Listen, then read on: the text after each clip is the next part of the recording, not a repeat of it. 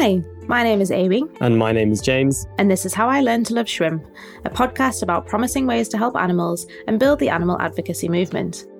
In this episode, we talk to Emre about his experience of co founding the first organisation dedicated to supporting animals in Turkey and specifically navigating cage free campaigning in this region. Emre talks us through their learnings, a real must listen for anyone working in or wanting to work on cage free. Please let us know what you think and share with anyone you think could be interested to hear. We'd also love for you to subscribe to get the latest episodes and to see some reviews of the podcast to help us spread the word about the important work of our guests.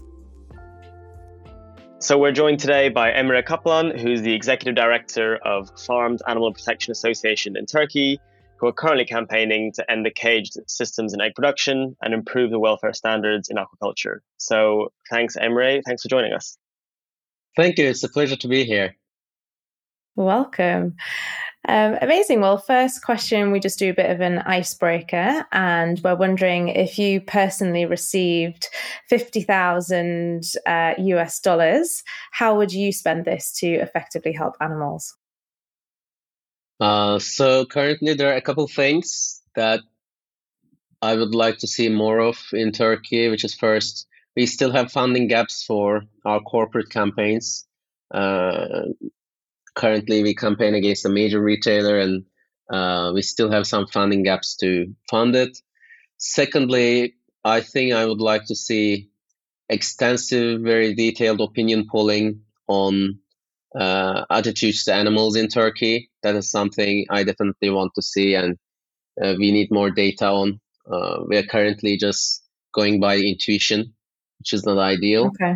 And sure. thirdly, since this is an individual fund, I think there are some activists that in work in Turkey and whose work I would like to support uh, in a more relaxed, no strings attached way and see how things are going. So uh, these would be three things I think uh, I would spend the money on. Cool. Well, then focusing on your organization, so Farm Animal Protection Association Turkey, do you want to give us a short overview of the kind of programs you do and your main areas of work? Mm-hmm. Sure. Uh, as Farm Animal Protection Association, we have been running a cage-free campaign since 2018, uh, which basically uh, runs corporate campaigns against companies to end the use of caged eggs in their supply chains and we use similar methods uh, to what other people do in other countries, just a bit more watered down to have extra legal precautions. And we also have recently started uh, in 2021 our fish welfare work, which Great. aims to first identify what we can do for fish in Turkey, but also uh, get it done. This wasn't our initial plan, but just we built reputation with some major retailers, and one of them was uh, the largest fish retailer in Turkey, and they reached out to us. Okay, this uh, we want to do more for animals. Just recommend us what we can do. And great! Wow, it's such enthusiasm. so let's see. Fish fish seems to be pretty important, and uh, because there was a low hanging fruit, we were like, okay, we need to get serious about this and identify what can be done for the fish and even if it is just this one single company, it's it's still 10 million fish per year that is being affected. So we have some initial commitment, but we intend to improve it as we gain further knowledge about what is feasible and what can be done. There is currently a commitment for stocking density and also stunt slaughter, but uh, I think it can still be improved. Wow. And did that did that cause your you to need to expand the team. I think acting on something that seems like a really promising area to pursue. We know there's other organizations already working on fish welfare mm. so it seems logical um, to move in that direction especially when a retailer is is showing interest. Has that kind of driven a sense of the organization needing to expand? Um, we know you've you know grown quite quickly in a short space of mm-hmm. time. Was that largely to do with the decision to start working on on fish welfare as well?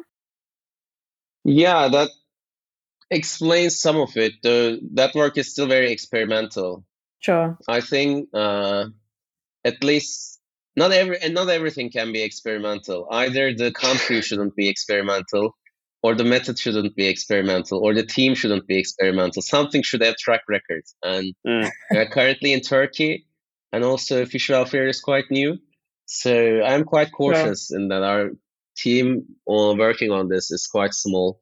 Uh, we're working with still some part-time advisors and contractors, like academic advisors, but uh, mm. yeah, there was an obvious low hanging fruit there.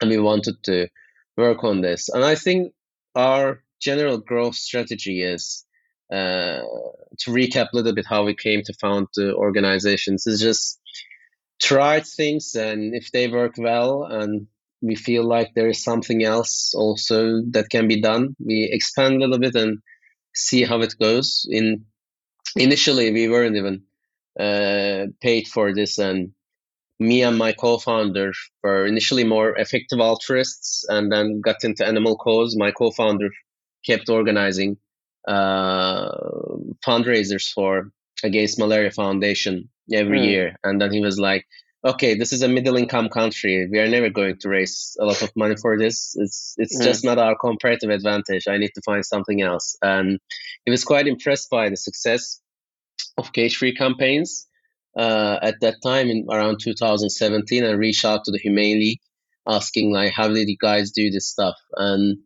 uh, they gave him advice and some campaigning manuals and so on and later on it was just volunteer work for two years which was successful and we said oh this is successful let's do some more and then we got more commitments and quite a lot of public interest and so uh, cautiously adding up more stuff and stuff as long as we stay uh, cost effective as in per animal affected per dollar amount. This is mm. basically mm. our strategy for growth. Mm. Very cool. And and how did it go from being a volunteer organization to paid staff? Did you have a funder reach out and be like, "We want you to do this work full time"? Were you already working on it full time, or yeah, how did that transition happen? Yeah, I think this is important to emphasize. Thanks for asking this question. Uh, I think for, for people from developing countries, you don't even have vision about what things are doable and what are the opportunities in front of you, even if you see them. Like it, it never occurred to us to apply to, I don't know, Animal Welfare Fund grant or Open Wing Alliance grant or anything like that. Even though we know that those opportunities were available, where they were just for some other people, for not for us. It oh, took really? uh, individual founder to privately reach out to us. Oh, I, I want to support work in developing countries. Like, would you be interested in this? And we were like, okay, if they're reaching out to us, let's apply what is to lose. I think if that didn't happen, we might not have started this work. So it is important to proactively reach out to potential activists in uh, developing countries because uh, they might not apply to you at all. Mm. What do you think is the main reason for that, Emre? Do you feel like you you didn't feel established enough to take on a grant, or it felt like um, you needed like training to accompany the money? Was there a particular reason that you felt uh, perhaps unable to apply for those types of opportunities? I think I never felt I was that person, as in uh, not the person building the organization. Neither my founder. Like these grants were more for established uh, organizations and right uh, people that really are animal people. But you become animal people by your behaviors. You start doing animal work and you become animal people. But uh, I don't know. This, as I said, when mm, I think it's similar for many things about the vision. Like many opportunities. They're just there. Some people have some friends around them who apply to them, which makes them apply to them as well. If right. there is no one doing this kind of thing around you, not in your network, then you don't feel like it is an opportunity, even though you see them. It just feels mm. like something some strangers, alien people do. Uh, I think it was a similar case for us. Mm. Very yeah, cool. That makes sense. In terms of uh, your work now, your team. So how big is it, and like roughly how much time or energy you guys spend on the various different activities you guys do? So it's, I think 12 full-time equivalent people uh, in the team. Wow. Two of them Amazing. are exclusively on fish welfare work, and I think I would say two of them are exclusively working on uh, cage free, and the rest is supporting the organization mm. for both departments, both fish welfare and cage free, and communications and HR and uh, law and this kind of stuff is the rest of the team and volunteer hmm. support, mm. etc. Nice, very cool. So and and the cage free campaign is the one that's been running for the longest time, right? Called Cafés mm-hmm. and yeah. you, you were yeah. saying you've, you've had quite a lot of success. So can you share in terms of like kind of how that's gone in terms of gathering commitments and how yeah, if you can share any, any of that work. Yeah, uh, it was pretty successful in getting commitments and affecting animals. We currently have commitments from uh, fifth and sixth largest retailers in Turkey for cage-free commitments. To be honest, these commitments are nothing compared to the success achieved in South America, but compared mm. to other uh, countries that have similar scores in Freedom House and so on, um, compared to spending we made, uh, I think there has been good progress. And we ourselves got commitments from more than 40 brands in Turkey, let's say 30 to be cautious, and these yeah. will affect one and a half million animals in some yeah. commitments we have gotten. Uh, and these do not include the commitments that we received from global campaigns against global companies in Turkey. These are just the stuff we did exclusively ourselves. Mm. And uh, for the fish, I think we got commitments that is expected to affect 10 million animal per year. Wow. Wow. Congratulations. That's very amazing. No, it's, it's yeah. like yeah. a million fish helped per person per year. That's already a pretty good place to be. yeah, let's see if it will replicate and go on because the that retailer was the largest fish retailer, but still uh, pretty happy about what we got there. Yeah, definitely.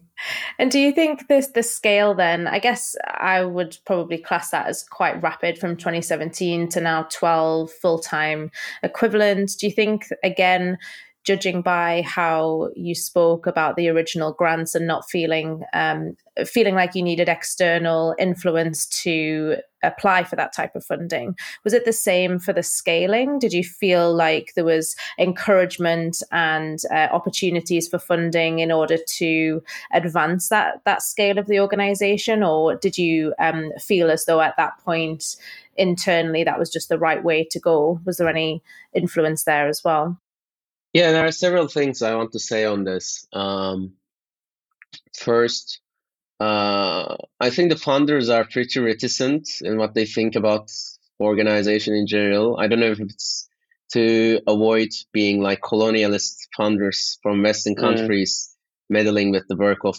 uh, people in developing countries. Maybe that is because that, maybe because they don't want to micromanage, maybe because they don't have time at all to comment on these things but uh, they don't say anything at all. It's just uh, you figure things out on your own and do your own plans, and which is a little bit something I have suspicions about. I think, especially because our work is very public facing or uh, engages with important stakeholders, such as the executives of the companies.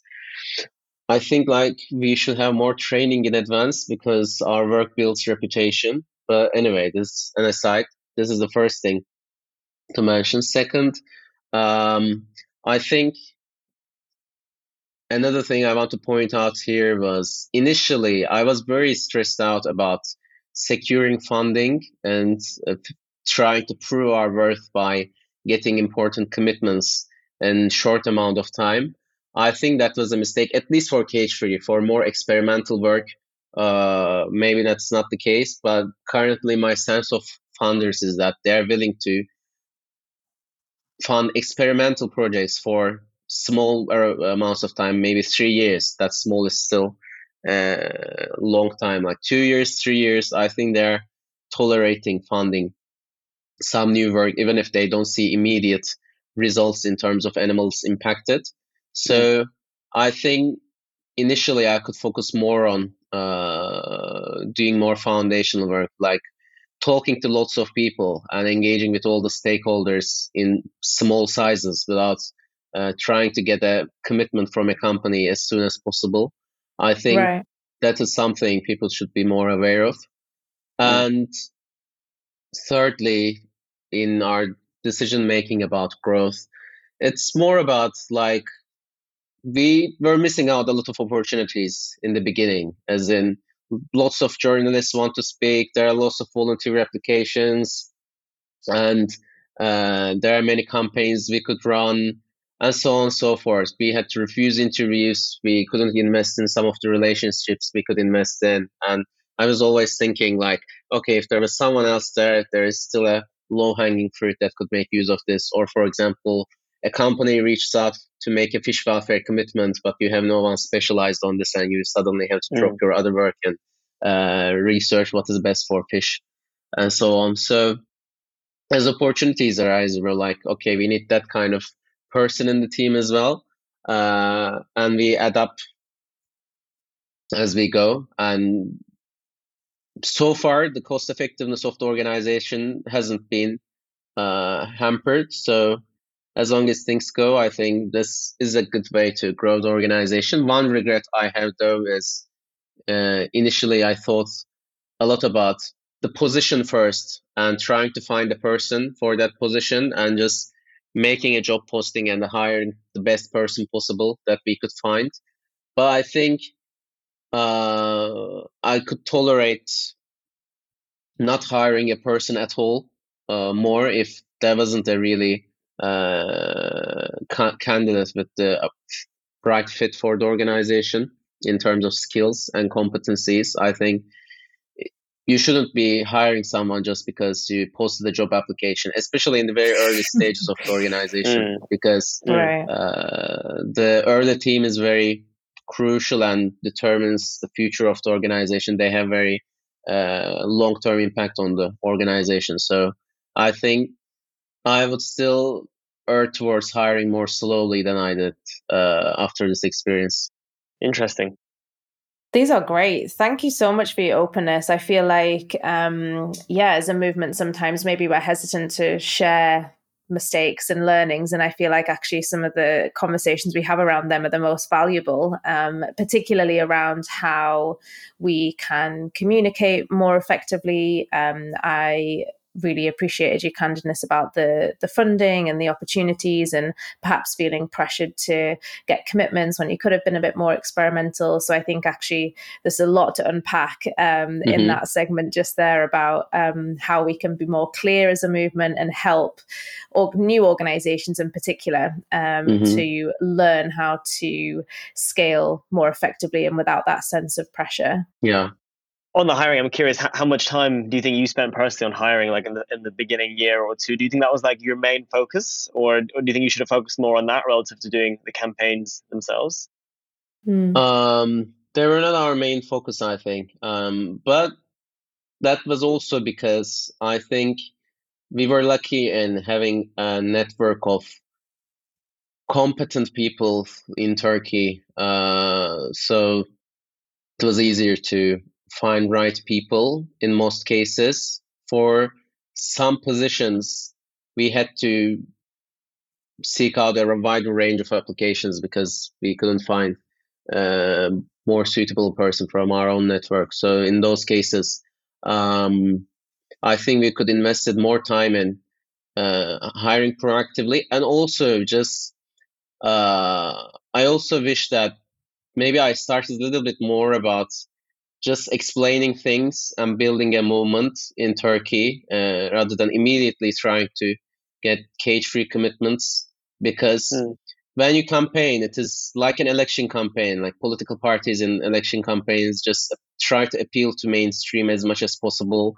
And you try to do that too. Uh, but like, be also in effective animal advocacy space have a huge vast literature still many ideas so thought-provoking ideas and when you're campaigning you don't discuss all of this because it's all about yeah. finding the common ground and uh, getting people to your side and so on so i think um, it would be very valuable to uh, just distribute these ideas and see which people are naturally inclined to agree with them and uh, identify individuals with high potential to uh, agree with your theory change, be interested in this kind of work.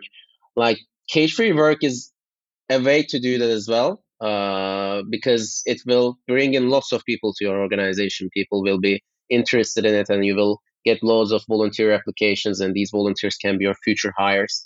But mm. um, in the beginning, we didn't invest in training of those volunteers, just giving them out the materials and exposing them to ideas. I, I wish we did that more, and that would really help with our hiring. And this seems to be a successful way other successful organizations did, and we didn't. We just posted job applications and uh, evaluated who came. You said maybe early on, actually funders are like fairly flexible that they can grant up to like two to three years and they don't expect immediate returns if it's a new organization. You said maybe you would have spent more energy on organizational kind of like growth mm-hmm. and whether all the various things that entails. And how do you feel about that now? I guess do you feel like you're more established, so you can you can actually kind of actually focus more on building your team and your organization rather than getting more, um, I guess, direct commitments? And how do you balance that work nowadays? Yeah, to uh, put an emphasis on the thing I previously said, I think uh, the work I mentioned is cage free work is not very experimental. So mm. funders are more willing to fund this for two years or three years. Whereas for more experimental work, this might not be the case. I only know the cage free side of the things. But apart from that, uh, balancing organizational needs with campaigning, I think I'm currently spending more of my time on uh, organizational needs than campaigning. Like I'm glad that I could transfer the part about campaigning to someone else who's currently more competent at campaigning at me and you know, campaigning than I am. So uh, we are willing to have good progress on this. And I can currently more imagine how we are going to build an organization that in the long run will have the highest impact for animals, not just immediate c- campaigning results, but what are the needs for animal advocacy space in Turkey and how we are best uh, positioned to fulfill them. I think this is where my most of the time goes to currently. And you said initially that there was a funding gap currently in the corporate relations work. Can you speak more to that perhaps and what it is that you're missing currently? How are you looking to grow or sustain the organization? Yeah, it is um, just we made several grant applications and in one of them we still got a grant, but it was much lower amount than uh, we applied for. So we ended up with uh, some funding gap. And I think other founders would be willing to fund it as well. It's just now more difficult to apply for a second time. But anyway, uh, it's just we have a campaign and we would like to use more money on it because uh, it's a rather large retailer. And mm. for that corporate campaign, we could make use of more innovative tactics that would uh, might require more money or have more uh, media campaign with the funding required. I think it's mainly that kind of spending, not not something very experimental or exciting, but mm. uh, things that might get immediate results. And maybe just actually taking a broad uh, step back and think about like the farmed animal movement in Turkey and also how animals are treated in, in Turkey. What what is like the state of kind of animal consumption and like animal welfare in in Turkey? Like, how, kind of how bad is it? How how big is it? If you kind of share those kind of things. Currently, there are a billion and two hundred million broiler chickens slaughtered per year, and around 110 million egg-laying chickens per year, and most of them, almost all of them, are uh, the most intensely confined industrial systems. For the fish, I think we are one of the largest fish producers in Europe, uh, though not in the world. I think we are either the largest or second largest fish producer uh, in aquaculture in Europe. And uh, there is no pork, so there are no pigs uh, either. That's uh, always a difference in Islamic countries. Hmm. And the state of the moment is so we have this legislation which might be more advanced than many Western countries, which is it is forbidden to kill cats and dogs, uh, whereas in many Western companies, uh, countries they go to shelters and if they are not adopted, they are euthanized or killed. So the people in Turkey are pretty shocked by that situation in Europe. They're like, "Wow, they, we thought you were developed countries." But anyway, I think because of this, there's there are lots of stray animals in the streets, and there are lots of people taking care of these cats and dogs, and they form natural networks of animal advocates. And I think there is a mm. large, uh, though uh, many, very conflicted movement of for cats and dogs, and they had a demonstration with uh, almost 10,000 people in 2013, I think. Wow. Uh, that that is a strong movement. It is just uh, so much infighting and division. That that is their problem, and there is that. And farmed animal movement, I think the regulations we have are just adopted from the European Union legislation and regulations. We just copy them in their entirety without changing a word, except changing their deadlines. Uh, the deadlines get extended and extended over and over again. Like, for example, uh, Turkey was going to transition to enriched furnished cages uh, in 2015. Then the deadline got delayed to 2023. And uh, recently they delayed it again to 2026 or something. So wow. we because this legislation was just adopted from Europe and there was an industry pushback against them. Uh, they keep getting pushed back and back, and someone needs to do a counter pressure to really uh, keep them in their place. Mm. Uh, though we are not focusing on this because we're like maybe we can transition to cage free directly rather than having to go through this loop of furnished cages, but maybe this decision is wrong. Uh, but this is currently not our area of focus. Mm. And the farm animal protection movement, there are no welfare organizations at all, none. Uh, I think the earliest welfare campaign I could identify was by Greenpeace in 2017 against industrial uh, chicken breeding. It was a mixture of health and animal welfare and environmental campaign. I think that was the first welfare campaign that I could see. And they kept it for only two years. And after that, no welfare campaigns at all. Um, wow. Which I want to say because I think West, many people invest in companies, uh, countries just take too many things for granted. Like I'm reading Tom Regan and he was saying like there are always going to be some people who are going to ask for larger cages or like improved conditions but we have to ask for liberation because this is our comparative advantage. No one is going to do this. But no this is not the case at all. In developing countries like welfare work doesn't exist at all in many cases. I think mm. even more so in authoritarian ones. I think the situation is similar in russia. Like the welfare movement is very small but still there are vegan advocates. I think there is a vegan movement in Turkey as well, and some, I think, three organizations with full time staff uh, working on vegan advocacy. Okay. So um, this kind of work, like farmed animal welfare work, needs support as well. If it is not supported, it is not going to exist. So mm. this is something I want to make clear. Mm.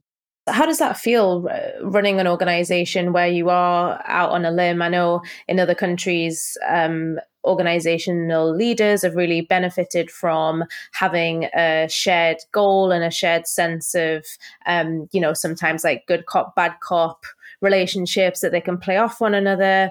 Um, how does it feel being? I can imagine it feeling quite isolated. And do you feel like you do have access to a community that you can learn from and they can learn from you and, and have support from? Um, or, or does it feel like um, yeah you're kind of out on your own so uh, I think the international community was extremely, extremely supportive. I'm so glad for whoever is responsible for establishing this culture. I think on international level, because also there is no competition for same volunteers, same media attention. Like uh, the organizations from other com- uh, countries were so helpful in so many different ways, emotionally giving out advice offering mentorship. Um, mm. allowing us to use their software for campaigning and so on. Just the Humane Mercy for Animals, Animal Equality, uh, Anima International, Sinergia Animal, all of them were super helpful and uh, really Great. feeling it really made me push much more forward uh, in the early stages of our work where we're just new people and needed some support in the community. I think uh, that part of things are great. And in Turkey, yes, there is definitely a problem of like we can't have this good cop bad cop relations that other countries have. We feel like we have to do everything on our own, mm. and uh, both getting relationships with companies and also just heavily campaigning against them and trying to do these things all at once. It's it's tricky. It's difficult. Like I'm currently more focused on uh, training new people and uh, encouraging them to start their own organizations for that reason. And right. So like new, new organizations in Turkey, is that right? So you don't yeah. want like yeah. like a new yeah. one to play either a good cop or a bad cop, and you do the other work. Yeah, like not not only a good cop, bad cop thing, but also like um, just want to spread ideas maybe without trying to get uh, results. Just building the community of mm. uh, animal activists in Turkey. So uh, there are lots of new things that could be done, and we feel like trying to defend all of them will uh, hurt our goals. Uh, so yeah, this is something I think about, and it feels a little bit isolated in the beginning, but someone has to start this work from scratch. So uh, there was only one vegan a hundred years ago. So uh, someone has to start spreading the ideas. Mm. Right. And you spoke about uh, general public opinion. I'm really interested in this um, with the cats and dogs and not having um, euthanasia there for um, sick animals. I guess that's a really different angle to, as you said, in, in other parts of Europe. Um, so, in terms of general public opinion, you seemed optimistic that the public are uh, concerned about cage free and generally supportive of the campaigns. Is that across the board? Do you have any stats or like understanding of uh, general population consensus um, on your campaigning and particularly maybe the campaigning style where it's quite, um, you know, sometimes aggressive, you like campaigning mm-hmm. against big, big brands. Like what's the general impression mm-hmm. of, um, of what those campaigns are, are doing in the country? Yeah, absolutely. So we have succeeded in adding uh, three questions to a monthly survey, in person survey that's conducted by one of the most prestigious research companies in Turkey that do monthly polling. And wow. the text of the question indicated that the industrial cage systems confine animals in small spaces, but the eggs from these systems are also cheaper. And there were questions about would you support banning these systems? And 76% said they would support banning uh, cage systems, which is quite high wow. compared yeah. to many other com- countries. And uh, there was also a note about price change in the question as well. So we were surprised by that and encouraged. And as I said, there is still a lack of data, but what I can say is uh, in countries where there is no work in animal welfare, uh, people don't know what is going on at all and they haven't been exposed to the realities of the industry so right. there is a lot of low hanging fruit in many countries i think because what i hear from people in france or united states is 20 years ago their undercover investigations would get lots of media coverage and interest and uh, impressions nowadays no one seems to care anymore. No one is interested. Like we haven't passed this stage yet. People don't know anything at all, and they get very shocked and intrigued and uh, about the facts about what they eat and share it widely and react very uh, in very strong ways. So we quickly succeeded, and I the, our very first campaign in 2018 uh, managed to gather 130,000 signatures and we didn't spend any money on this. We were volunteers. Uh, wow! So it was impressive, and I think because we are currently filling a gap uh, in the space. We're offering some very valuable new information that people want to get more of and haven't been able to get from somewhere else. So I think there is a low hanging fruit in many other countries where there is no animal welfare work. but people are interested in uh, these things. It's like a scandal to them. They it is definitely not what they expect. Uh, it's definitely not their expectations. And these changes happened in the last 20 years in our countries, 2025, whereas in Europe, in United States, they started in 1950s or something. So right. uh, I think there is a potential for very quickly gathering public support and uh, getting supporters just by putting out the message of these animals are treated horribly. You haven't seen these images. Let's see these images. Mm. say on that, do you guys do any uh, investigations or do other organizations in Turkey conduct investigations into farms? No, there is no history of investigation at all. None. It's just there's occasionally some workers from the industry send us videos and we share them. Uh, and even those cases get quite a lot of public mm. reaction and uh, impressions. They they get shared widely as well. Mm. And uh, this is all we got. No culture it, or history of undercover investigation. Is there a reason then you haven't done it? If you think there is a bit of a gap and it does have actually quite a lot of traction. Like we talked with our lawyer uh, with this, and no matter how we framed this or envisioned it, he said this is a no-go zone. Don't go there. So okay. we're not working on this to make this work really sustainable uh, for the next 30 years, 40 years, or whatever. Mm. Uh, but maybe things might change. And legislation change is very difficult. Like if the legislation changes on our own, uh, maybe these things can be done. But currently, our lawyer heavily advises against. Mm. And can you protest outside companies? Are there any other kind of legal restrictions in the country that prohibit you from um, echoing the work of other organizations like THL, for example? So we are much more restrained in what we can do, and we uh, in our campaigning we pass everything from legal approval, which is really uh, slowing our work a lot, but yeah, uh, sure. also allows us to be very self confident and be willing to push uh, until the end. Like there were some cases where the company made some legal threats, and we were like, "No, we know that this is no problem at all. We did our yeah, homework. Yeah, you can stop us." And there was even one case, the lawyer of the company, we seek uh, feedback from the companies that we won campaigns against. And uh, we talked with this lawyer six months after the campaign and did like what we could have done better what we were thinking about the issue at the time. And she said, the company asked me to sue you. And then I looked into it and couldn't find anything worthwhile. So I recommended them to just reconcile. And we are like, yes, this, this approach is working. Great. But wow. Still, for that, we are more restrained and we don't use logos of the companies and we don't even okay.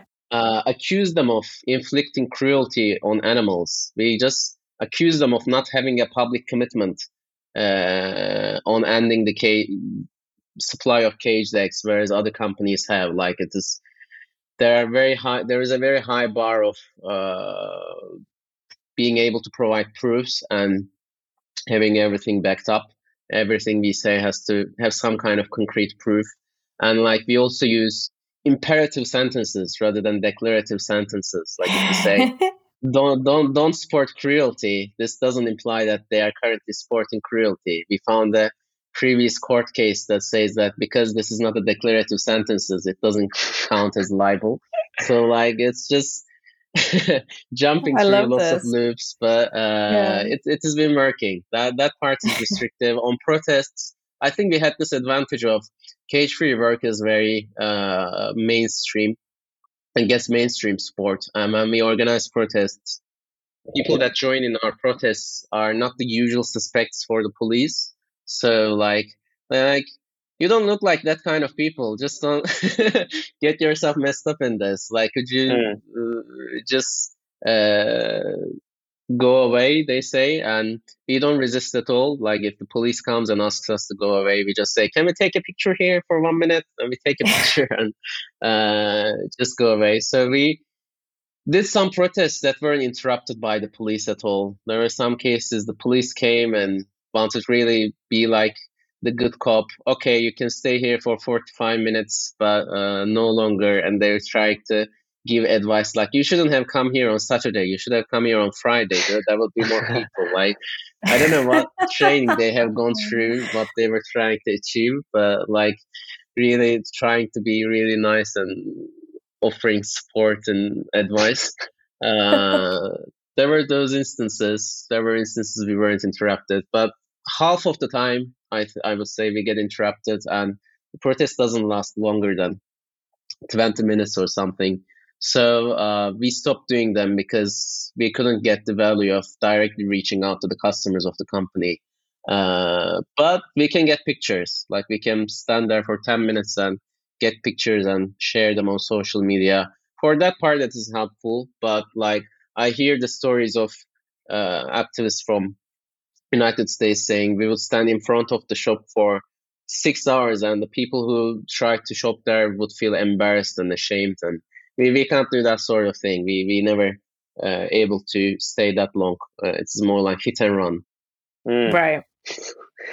cool, yeah, that, that's super interesting. Yeah, I, I think um, interesting that you're getting advice from a from a policeman. Yeah, that's kind of nice. yeah. Um, and then, what do you think are some other key differences, either kind of political or cultural, social, uh, in carrying out farm animal work in Turkey versus other places? Because most of it obviously happens in Western Europe or the US, but are there any other key differences you think that make your work different or you have to act differently in some way? Other ways, interesting. I I think there is also one other thing, which is uh, the companies don't really read emails. Like you have to physically visit them to make sure they understand what you want from them. Even if we use bold texts and use very few sentences making very clear what our ask is. Uh, in majority of cases the companies we campaigned against didn't understand that the commitment we ask from them is for future and like uh, not something to be immediate and this was never clear to the chief executives. So and we, when we announced that we would do campaigns in advance they wouldn't even read that email. So i think we benefited a lot from. Recently, we started going to the headquarters of the company before we start the campaign, and we managed to get a meeting at that time and make it clear that they really understand us. So I think that is one difference uh, is important to underline. Unfortunately, I would say that's perhaps universal. I think from uh, from doing cage free corporate relations past it's amazing when you turn up to the meeting and you're like yeah yeah in, in like the first of 10 emails we sent and it's like oh no i don't think we've uh, it's like uh, ignorance or pretending like they've not received them but yeah we i've definitely been in situations where you can just tell they have it, it's actually fascinating to me how little knowledge sometimes the the executive teams have of their own supply chains or you know we've I've been in meetings in the past where I've had to explain the word broiler um you know and, and what that actually means.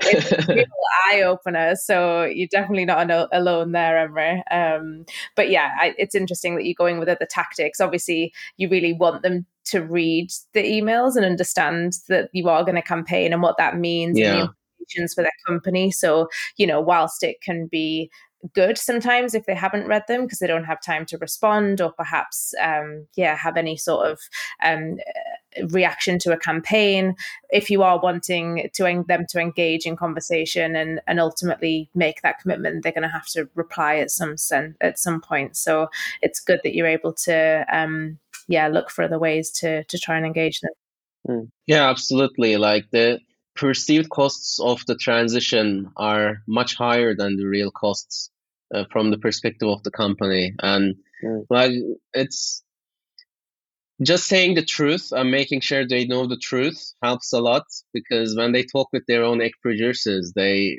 try to condition them into oh this thing is impossible actually like no, not at yeah. all and you just have to tell them what things are like it's also important to not oversell. But if we just say, okay, in the worst case scenario, this is like 30% price difference.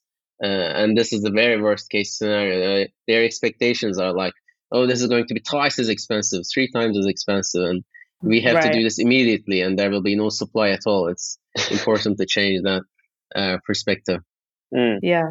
Makes sense. Besides the corporate campaigns, I'm curious to hear about if you've ever consider doing kind of policy or more political work and how come you didn't end up taking the option or, or if you are doing anything like that?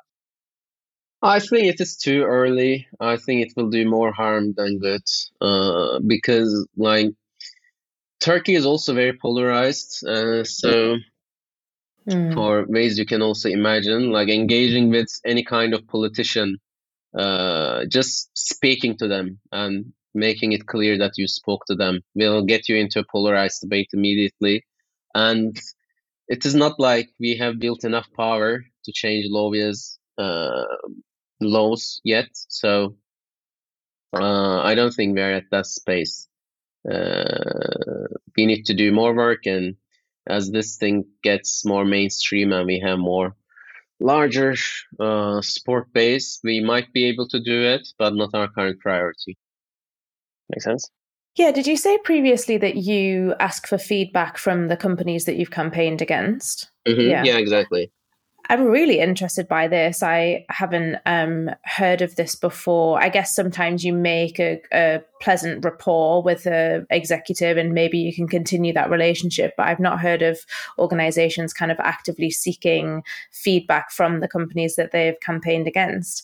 Um, what have been the results of that? Is it is it surprising to the exec I guess there's two questions. Is it surprising initially to the executives that you are campaigning against them? And secondly, as part of the um, feedback process, has there been anything that you've changed as a result of feedback you've received from the corporates? Yeah, definitely. This visiting uh, firms in person uh, and going to physically their headquarters was something we changed uh, after getting this feedback. And mm. Whether that you should sense, go. Yeah, yeah, yeah. Uh, okay. We only tried to reach out by phone and email before. Now we visit physically, and it really makes a difference. And yeah.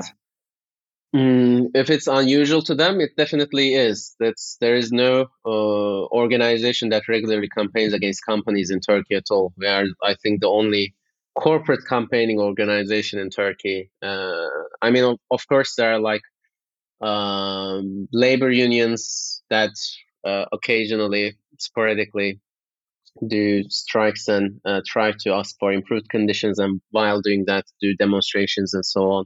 And also, Greenpeace sometimes campaigns against companies as well. This 2017 campaign was against chicken producers, for example. So there are some cases, but I think there is no other organization which is like, okay, we target the campaign against five companies this year and like uh, doing the same thing over and over again repeatedly and nonstop. I think we're alone in this. And so for that reason, they're very surprised and they always have this thread of you should have asked this nicely. If you did ask this nicely, we would have already done this. Now because they're now campaigning, we're not going to do this because we're never going to negotiate with you terrorists. And uh, like we asked you nicely for two years, but you didn't read the, the emails. Yeah. uh, yeah, funny. cool. Maybe moving on to your future plans. Um, yeah. So I think you mentioned you doing a bit of fish work mainly because that was instigated by actually this large retailer who wanted to get into that. Is there anything else you're considering in terms of expanding into obviously lots of uh, kind of Western European US groups are now doing stuff on broilers. Is that on your radar? Are there other things on the radar? Uh, broiler, not currently, I think, uh, because the companies we are going to work with for broilers are the exact same companies for cage free, and uh, it's going to complicate things. And there is mixed progress on it as well. Like in France, huge progress. There are many other countries where there's huge progress, but in mm. some other countries, it's more slow. And we are already uh, spread out quite thinly for our cage free and fish welfare work. So I don't mind waiting five more years until we consider really doing broiler mm. stuff. Mm. But um, other types of things, I am more open to things that might support our work, and also uh, chick culling campaigns. Before the other things, chick culling campaigns.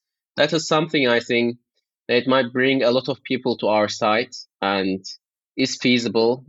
Uh, I think it seems to be in a lar- nice intersection of helping animals and also building the organization. Mm. So chick culling campaign might be uh, something we might consider. Uh, but I'm not sure what exactly is the effective altruist perspective on this, like campaigning against chick culling, because like are we quantifying deaths? Are we quantifying suffering? Like mm. if it is the amount of lifetime affected, it's not that much. If it's amount of the killing affected, then it is enormous. Like I don't know. I don't know what is our uh, axiology on this, but uh, that's something I think will be helpful for building the organization.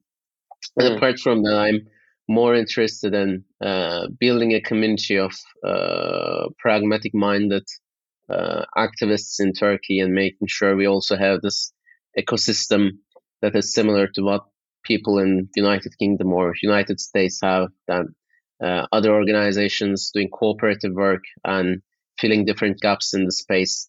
Uh, I think I'm more interested in that kind of thing. So currently investing a lot in writing blog posts and uh, producing educational materials and spreading them out.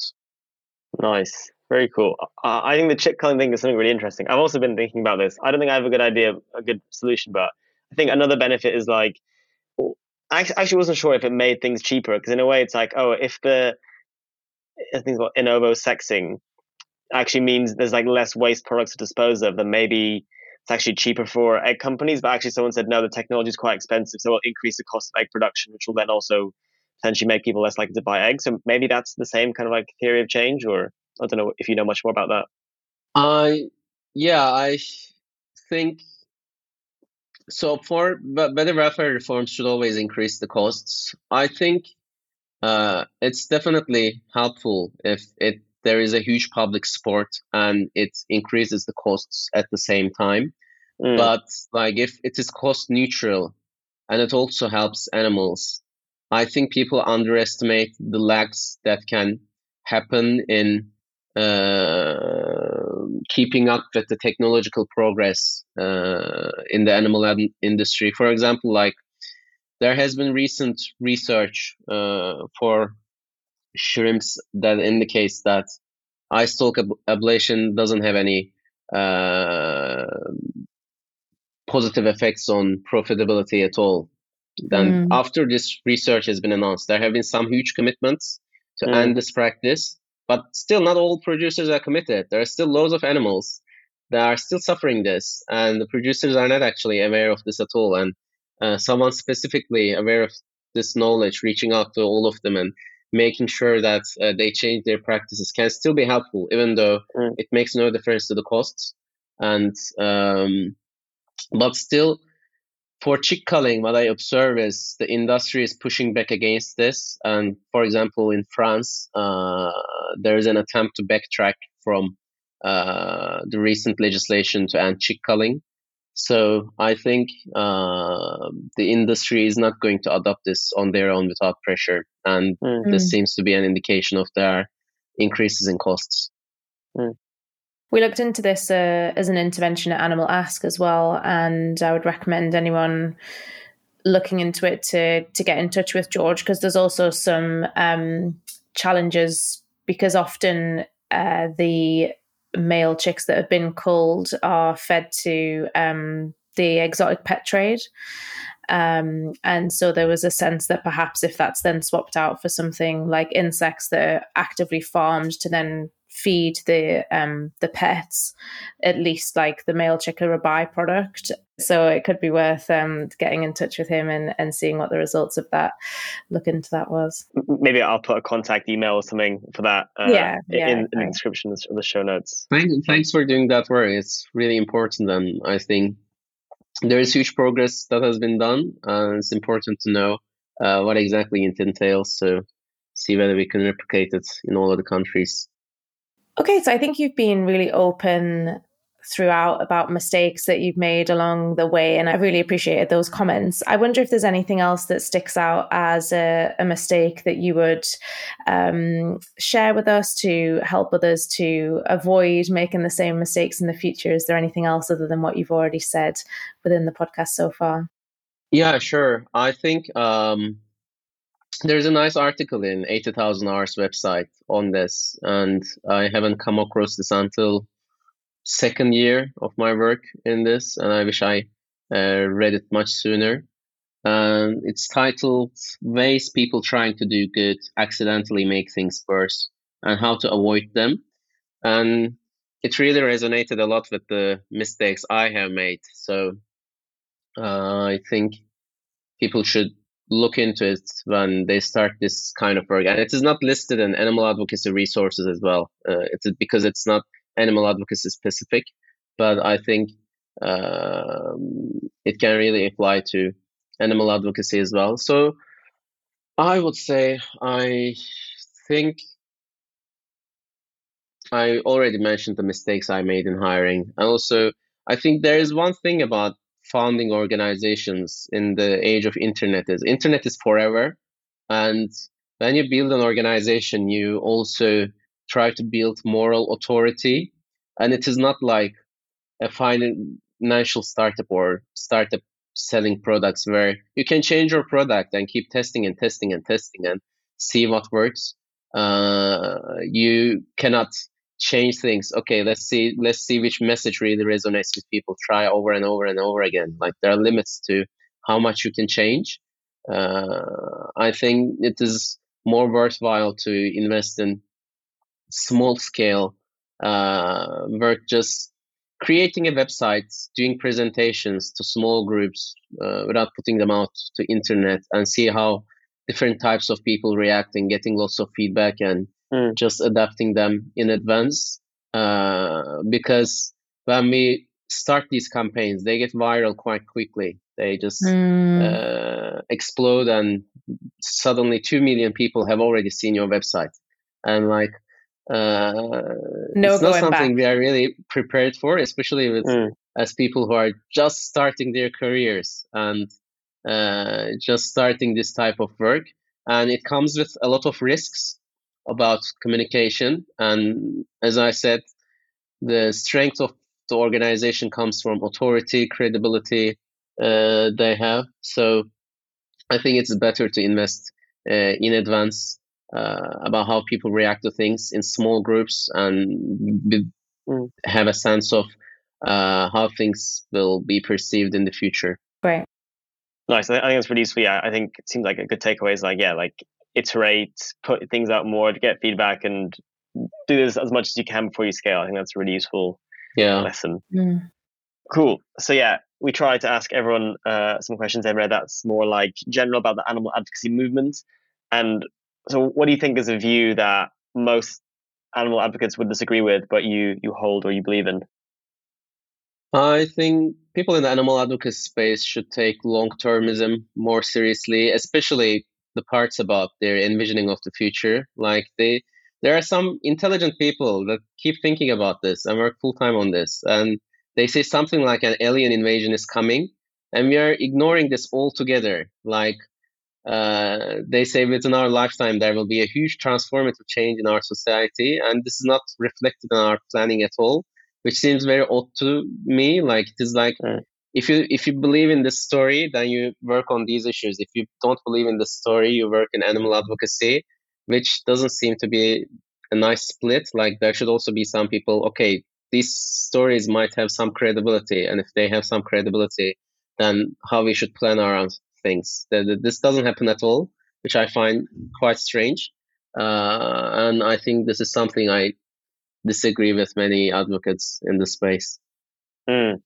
I think that's a great point. I, I, I think I always think the same for climate people. I just think it's like all these AI experts people are saying, or existential risk people are saying, we might have transformative AI that could speed up all innovation and technology in the next decade, decades. And it's like, wow, this could surely affect basically every other part of our life. And no one's really talking about it, and this could totally change alternative proteins or how we treat animals. So yeah, I totally agree. This is a huge thing, and what is a animal related view you've changed your mind on recently um, and what influenced that change?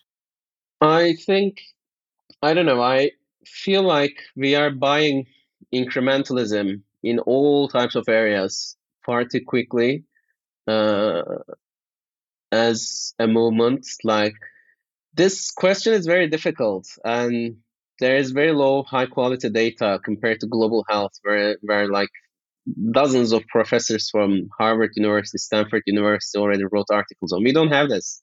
We don't have the data. We just infer infer incrementalism in a lot of things. And the, recently, this election results in Netherlands changed my perspective a little bit further because the farmer party there got 20% of the votes, around 20%. And they were so annoying and disturbing. They just uh, did much worse things than what other disruptive activists do. They put out uh, animal excrement on the streets. They blocked the entrances of supermarkets. They went in front of the politicians' houses and just came there with their cows and just they were making a mess everywhere and they got 20% of the votes the public actually rewarded this i don't know that, that there's something complicated going on there and mm. it is not like one recipe works everywhere and I like people i think infer too quickly then i am get, getting annoyed by this. So if i get annoyed by this then it's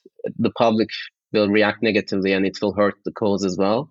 But i don't know. I think this is a very difficult question. And uh, i'm more inclined to be more agnostic on this rather than uh, erring towards one side. Hmm. very interesting. I definitely want to look into that yeah, the, the farmers' protest stuff is crazy. Yeah, they're like like everyone was saying, they're taking tractors to block like supermarket distribution centers, and they're burning stuff in the street, and yeah, w- winning loads of votes. So clearly, you know, you don't yeah, put people off that happening. much if you're yeah. And and yeah, so this is for people who don't know, in response to a backlash where the the Dutch government's trying to have a reduction of livestock numbers to reduce ammonia and nitrogen pollution in the country. So the farmers okay. are kind of up in arms about this. Yeah. Um, For the cli- climate angle. Yeah, I, I, believe so. Yeah, and air pollution as well. I think it's just really bad the amount of nitrogen they have. Um, I, I, think there is an animal angle as well. I think the animal party there is also strong, strongest party in the world. Yeah. I think four percent mm. of the votes or something. Wow. Yeah, it's pretty good. Yeah, fair enough. That's pretty good. Um, cool. Well, maybe kind of the opposite of that is what's one bit of news that you're grateful about or excited to hear that you've heard recently?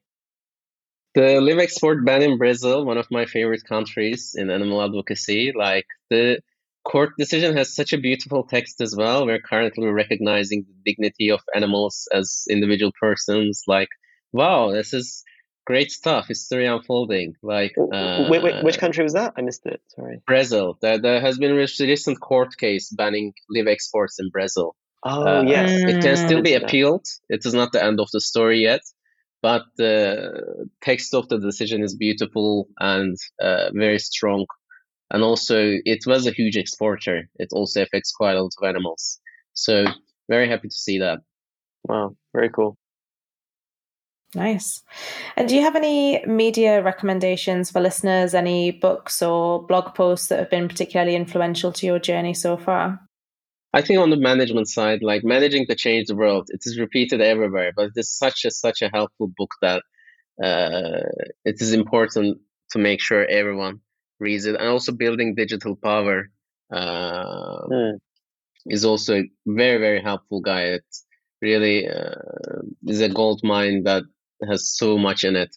Uh, these are the two books I benefited most from: building digital power and also managing to change the world.